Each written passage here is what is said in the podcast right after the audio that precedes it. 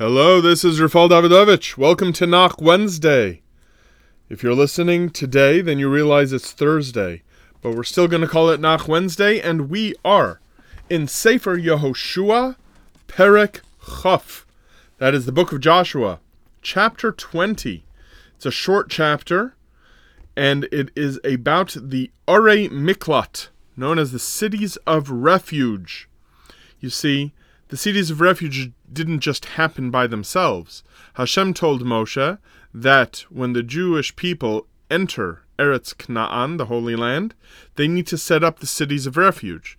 And if you remember, everything that Moshe said needed to be done by the Jews when entering the Holy Land was implemented by Yehoshua. So here we have, after the conquest and after the um, setting aside of the territories and the naming of the territories to specific tribes that still were yet to be conquered, Yehoshua has to take care of this. And in this case, we actually have Hashem telling Yehoshua to do it. Vaydaber Hashem el Yehoshua lemor, an interesting phrase that doesn't really appear much. Daber el bnei Yisrael lemor tnu lachem es orei hamiklat, asher dibarti aleichem biyad Moshe. Hashem tells Yehoshua to speak to the Jews that they need to give cities of refuge that he spoke about uh, through Moshe. You see, this involves some territorial giving away, and this is something that nobody was going to like, because it wasn't just that the national government decided to set aside special territories.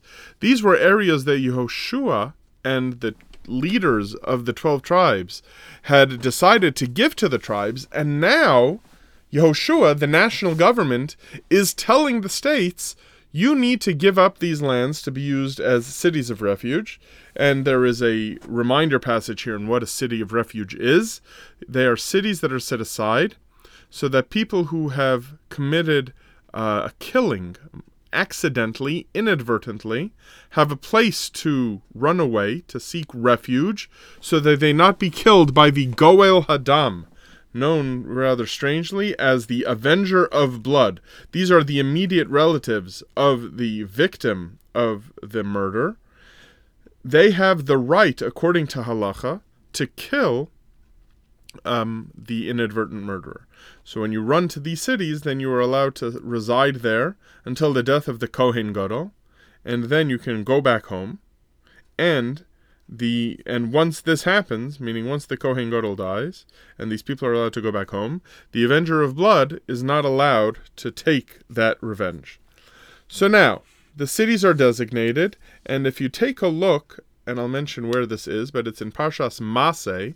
This is the last parsha of Sefer Bamidbar, of the Book of Numbers. Take a look there to get the historical context for this chapter 20 and also chapter 21.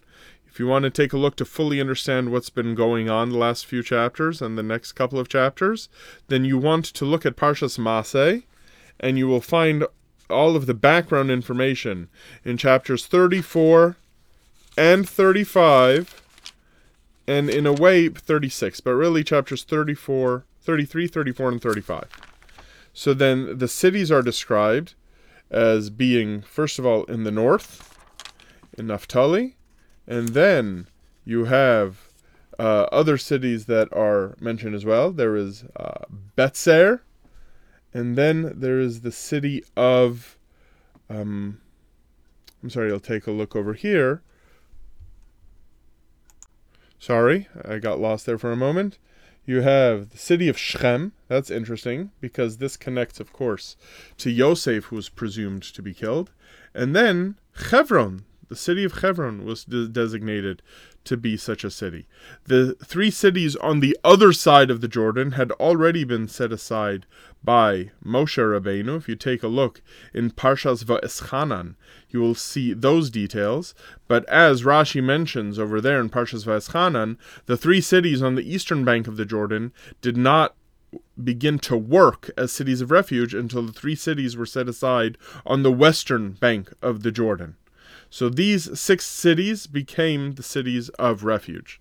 What I would like to share with you, and I might reserve a special class at the conclusion of Yehoshua to go into more detail, but I'll just give it away now, is that we see from here that there were certain national responsibilities that were that were meant to be put in place by Yehoshua, even though the country was not yet fully to be controlled by a national government. You see, what Yehoshua is doing here in these last few chapters of this book of Sefer Yehoshua is he is designating certain national responsibilities that will continue to exist even after Yehoshua's death and the country devolves into a very loose confederation of tribes that owe nothing to each other because after Yehoshua's death there is not really any national government all the way until uh, Sefer Shmuel.